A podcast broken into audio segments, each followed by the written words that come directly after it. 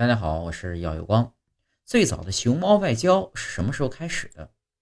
早在唐朝时期，为了表示友好，武则天就送了日本两只白熊，也就是现在的熊猫。公元六八五年，长安宫廷卫队和两个驯兽人簇拥着两只宽敞高大、披红戴花的兽龙，乘着驿站快车从长安出发，向东疾驶，一行前往扬州，登上海船。随同日本遣唐使漂洋过海前往日本。